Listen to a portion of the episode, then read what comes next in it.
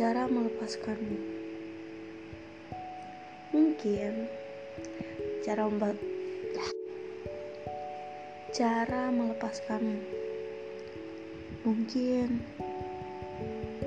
cara melepaskanmu adalah tindakan yang gak pernah aku pikirkan sebelumnya. Bahkan terlintas sedikit pun di benakku. Tapi semua harus aku lakukan. Hanya untuk maumu, ingin, bahkan kebahagiaanmu. Sebenarnya cara ini adalah cara yang paling menyebalkan yang harus terlintas dan harus aku lakukan untukmu. Tapi aku bukan perempuan atau seseorang yang egois. Untuk seseorang yang sedang bersamaku atau ingin pergi dari hidupku. Walau gimana pun, aku tahu Tuhan punya banyak banget cara untuk apa-apa yang aku inginkan dan untuk jalan yang lebih baik untuk aku dan untuk kamu.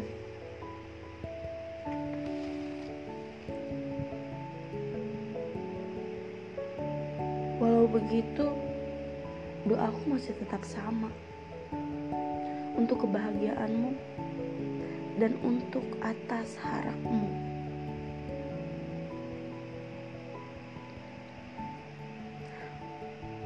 Semoga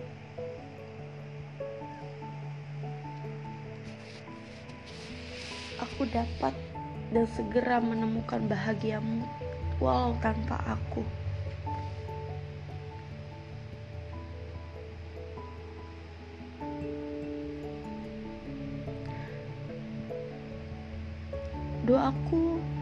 Saat ini masih sama. Jika Tuhan Maha membolak-balikan hati, aku masih ingin hati kamu terus memikirkanku dan terlintas sekecil apa pun jalan, sekecil apa pun pikiranmu itu tentangku.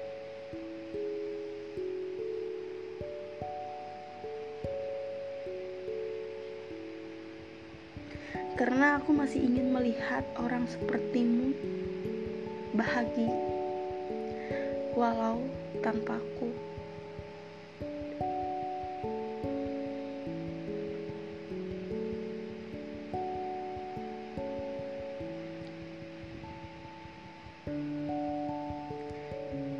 Walaupun yang kuharapkan bahagiamu ada padaku.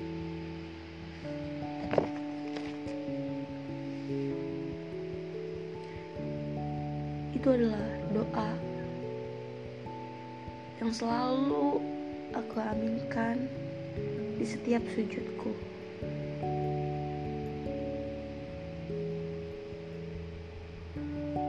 Mungkin sudah ada harap yang kamu ingin dan kamu tuju, walau bukan denganku. Tapi aku yakin jika jalan dan semesta mendukung untukmu ada padaku.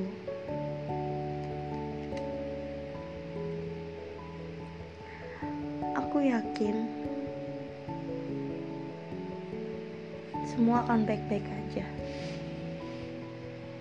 Semua akan kembali semula seperti awal.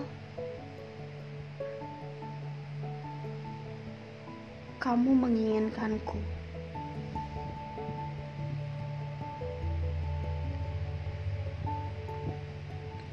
Sebenarnya ini bukan soal semesta ataupun takdir, menurutku ini masih soal egomu. Egomu yang lebih besar daripada inginmu. Karena pada dasarnya inginmu itu sudah ada padaku.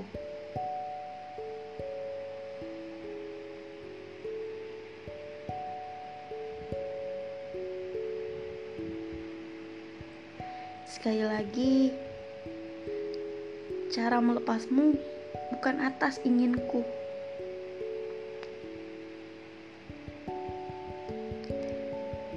Biarlah Tuhan yang menentukan bagaimana baiknya. Tapi semoga aku masih sama. Baikmu, harapmu, inginmu ada padaku.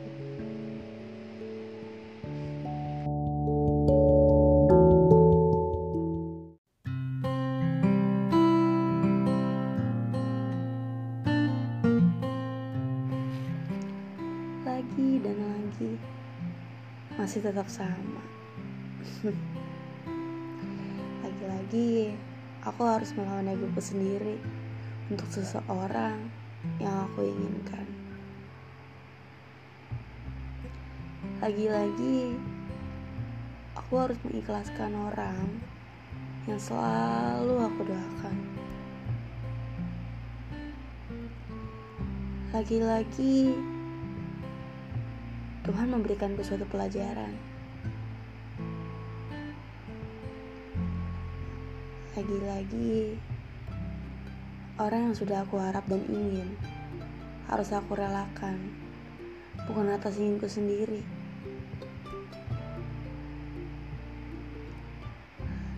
Lagi-lagi, aku harus mengalah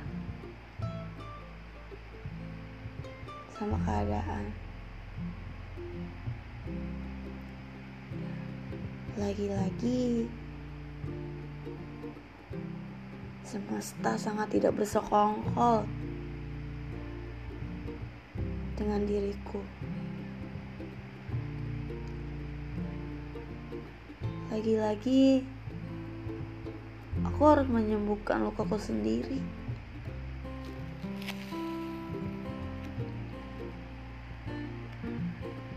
Lagi-lagi, aku harus berperang sama perasaanku sendiri. Lagi-lagi, waktu selalu tidak tepat buat diriku.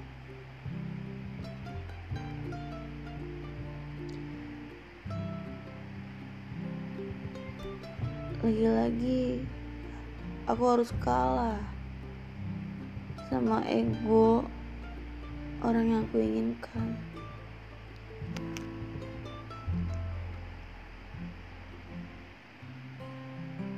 lagi-lagi orang sepertiku harus menerima semua pahitnya sebuah harap. Lagi-lagi aku harus merelakan kebahagiaanku sendiri.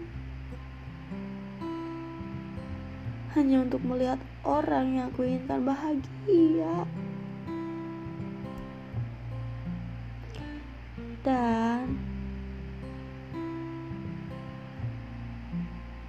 lagi-lagi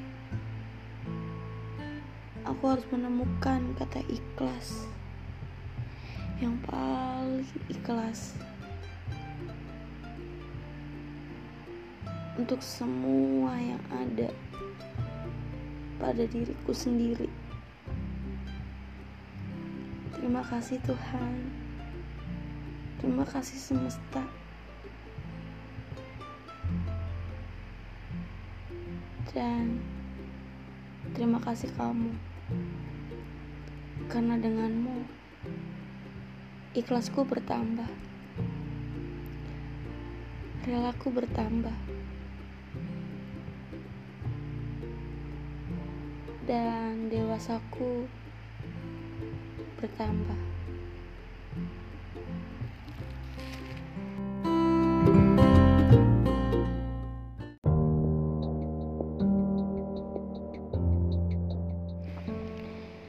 Jadi gue mau ngebacain suatu lirik lagu yang menurut gue ini isinya tuh dalam banget. Dan menurut gue lagu-lagu orang ini bener-bener keren banget sih. Karena setiap bait-bait yang diucap itu bener-bener dalam banget. Jadi ini lagu dari timur dan lagu ini ditulis dan dinyanyikan dengan bahasa Indonesia yang artinya bener-bener dalam banget. Lagu ini diciptain sama Ebeng Akom yang judulnya Takkan Kembali. Kurang lebih liriknya seperti ini. Bagaimana mungkin bisa? Sejauh ini aku bertahan. Sudah cukup aku mengalah. Kali ini aku mengalah karena lelah. Terlalu jauh ku berjalan, bertahan dalam pertengkaran Kali ini aku pergi dan takkan kembali. Takkan pernah kembali. Sumpah, dari kalimat ini, bait ini, menurut gue ini bener-bener dalam. Suatu kesabaran,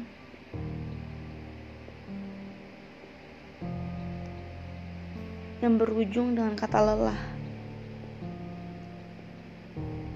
Mungkin karena tidak dihargai, atau karena selalu bertemu dengan suatu pertengkaran yang sama. Dan mungkin salah satu cara untuk sama-sama saling merelakan adalah takkan kembali. Pergi dan takkan mungkin membelokkan pandangannya ke masa lalu. Karena menurut gua salah satu menghargai suatu momen, suatu kenangan ya dengan cara pergi dan takkan kembali. And then lagu ini banyak banget ngajarin suatu kata ikhlas dan kata lelah. Keren sih gue selalu suka sama lagu-lagunya dari Ebeng Akom ini. Karena kata-katanya bait-baitnya itu banyak banget mengandung arti.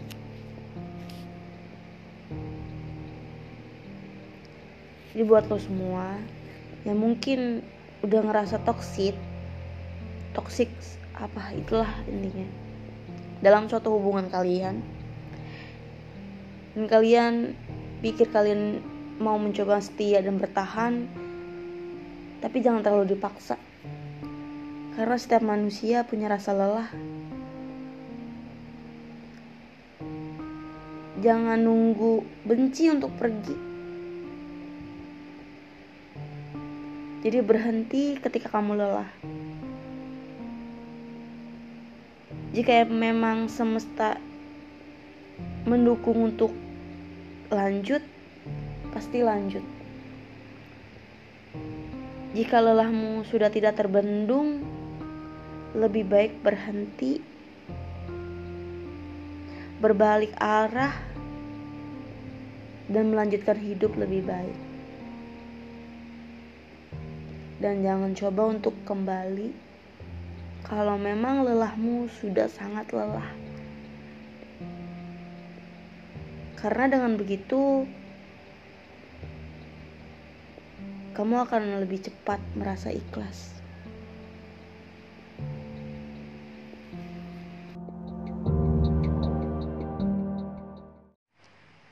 Hal yang saya takuti sebenarnya itu pertemuan. Karena dari pertemuan itu sebenarnya awal dari suatu perpisahan.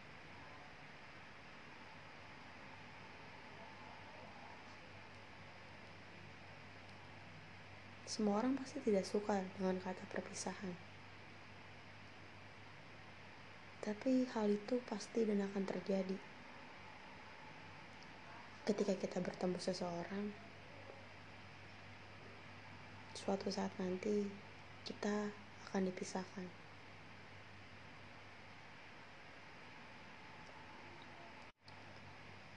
Walau bagaimanapun, Kita manusia yang bersosialisasi.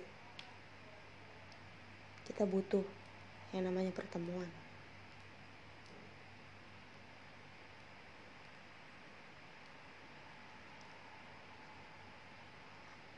Tapi hal yang paling menyebalkan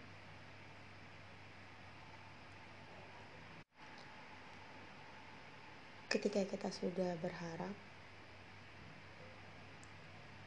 dan kita sudah melakukan semuanya, kita merasa tidak adil aja. Padahal itu udah hukum alamnya.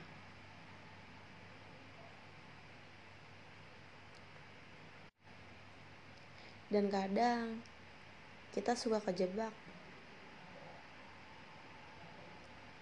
dari perpisahan itu yang kita sedihin antara orangnya tahu kenangannya.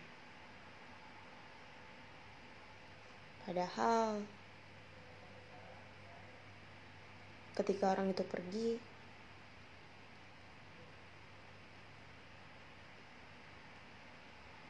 orang itu hanya meninggalkan kenangan, bukan sosoknya.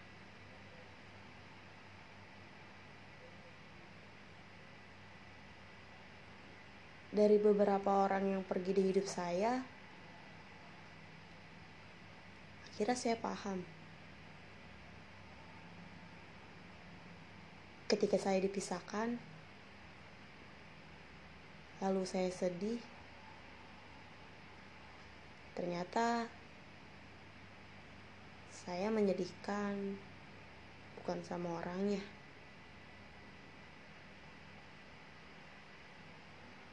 Saya nangis bukan karena orangnya.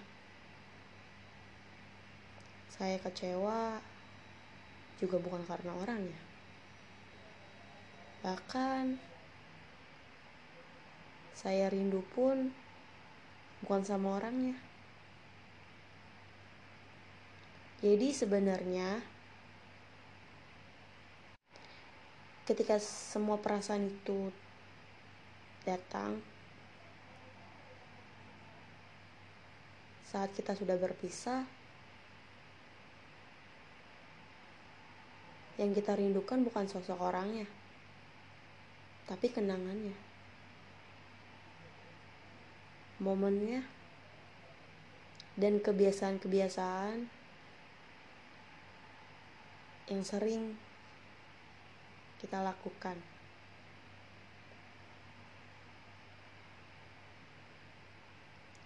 Pada dasarnya memang semesta mengajari seperti itu.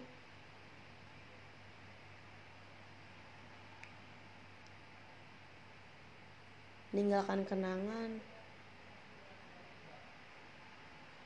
justru bukan untuk jadi kita semakin terpuruk. Seharusnya kita semakin belajar.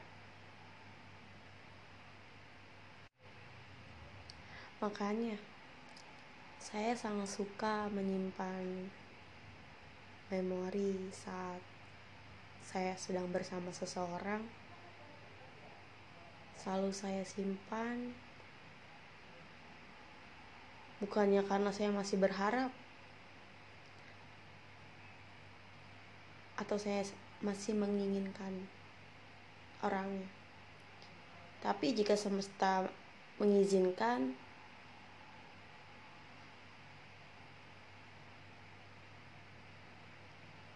tak apa?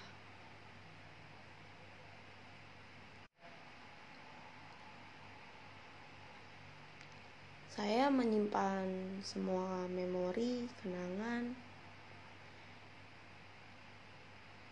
Ya memang untuk saya simpan saja. Untuk meriminder bahwa saya pernah sebahagia itu bahwa saya pernah dihargai bahwa saya pernah berharga dan diinginkan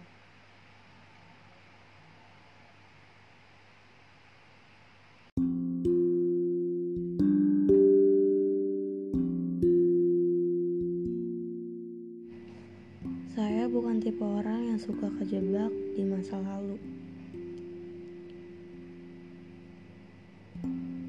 Mau semanis apa pun masa lalu saya, mau sesayang apa pun saya dengan masa lalu saya,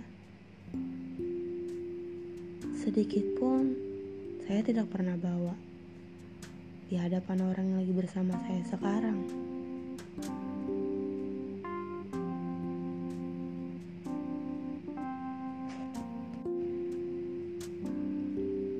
Karena menurut saya setiap orang berhak punya masa lalu tidak berhak untuk hidup di masa lalu. Maka dari itu Saya gak pernah bawa-bawa masa lalu. Mau sebaik dan seburuk apa pun masa lalu saya Saya cuma nyimpan aja.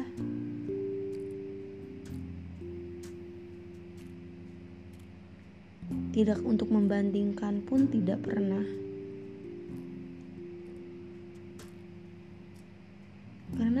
Setiap orang punya versi dan value-nya masing-masing di hidup saya. Kekurangan dan kelebihannya pun cukup saya terima.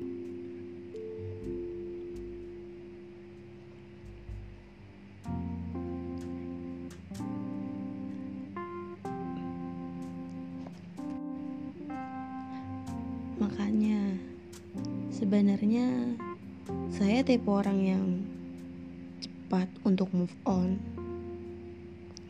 Kalau saya sudah berani dan sudah dekat dengan seseorang baru itu tandanya untuk masa lalu saya tidak pernah nengok bahkan saya kenang pun tidak pernah. Karena saya terlalu fokus sama kebahagiaan saya yang saya jalani saat ini gitu.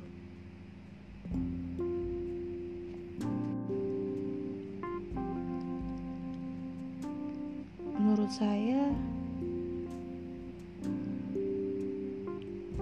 orang yang terjebak di masa lalu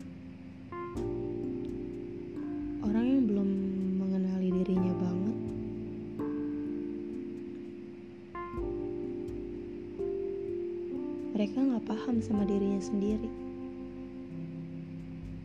Sama kebahagiaannya sendiri. Kadang kasihan. Buat apa gitu? Harus terus hidup di masa lalu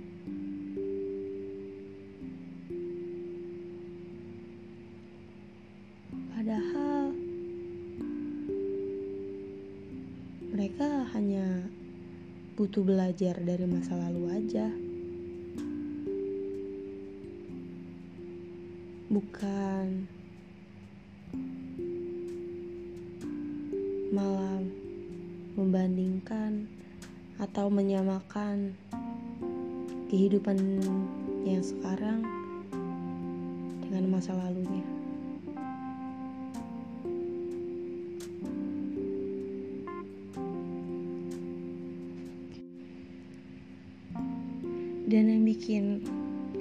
Orang sering terjebak di masa lalu,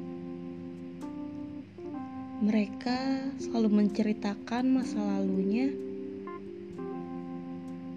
dengan orang yang sedang dan bersama dia saat ini gitu.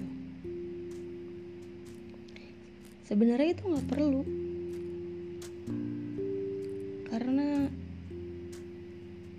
itu yang bikin kita kejebak, yang akhirnya kita membedakan atau bahkan kita menyakiti orang yang lagi bersama kita.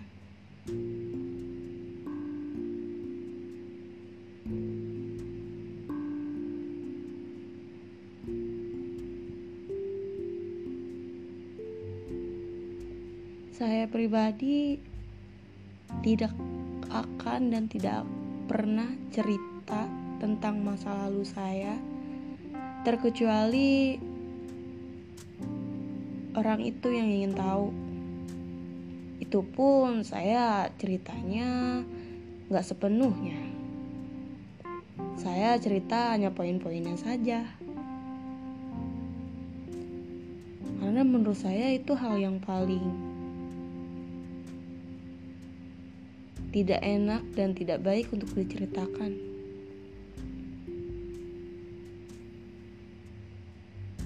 bukannya nggak menghargai masa lalu tapi saya hanya menyimpan dan saya jadikan itu pelajaran aja bukan berarti harus diceritakan juga kan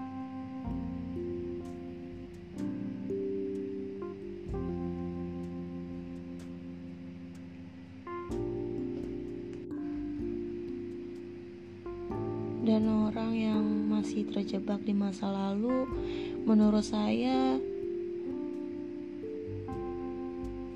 masih atau mungkin mereka belum menerima keadaan yang bikin mereka nggak bisa lepas dari masa lalunya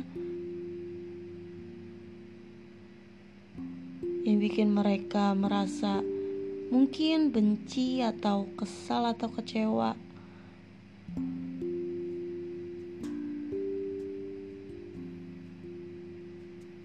Yang jika semuanya ditumpuk ditumpuk bertahun-tahun dan mau sebanyak apa pun orang baru datang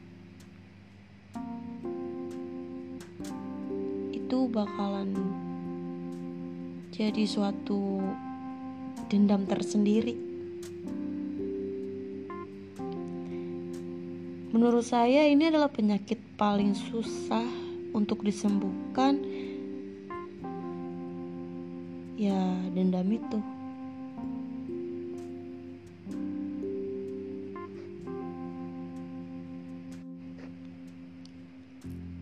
Dan hal itu kadang mereka salah menafsirkan antara mana dendam dan mana trauma.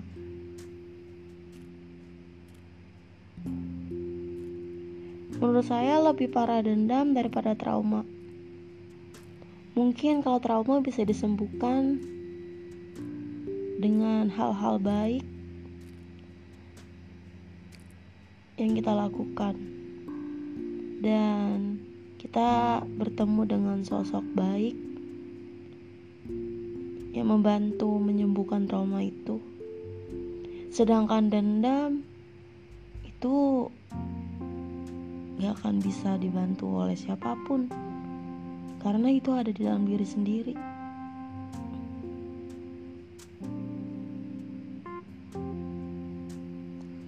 kunci dari menghilangkan dendam sebenarnya ikhlas, bukan hanya dari mulut.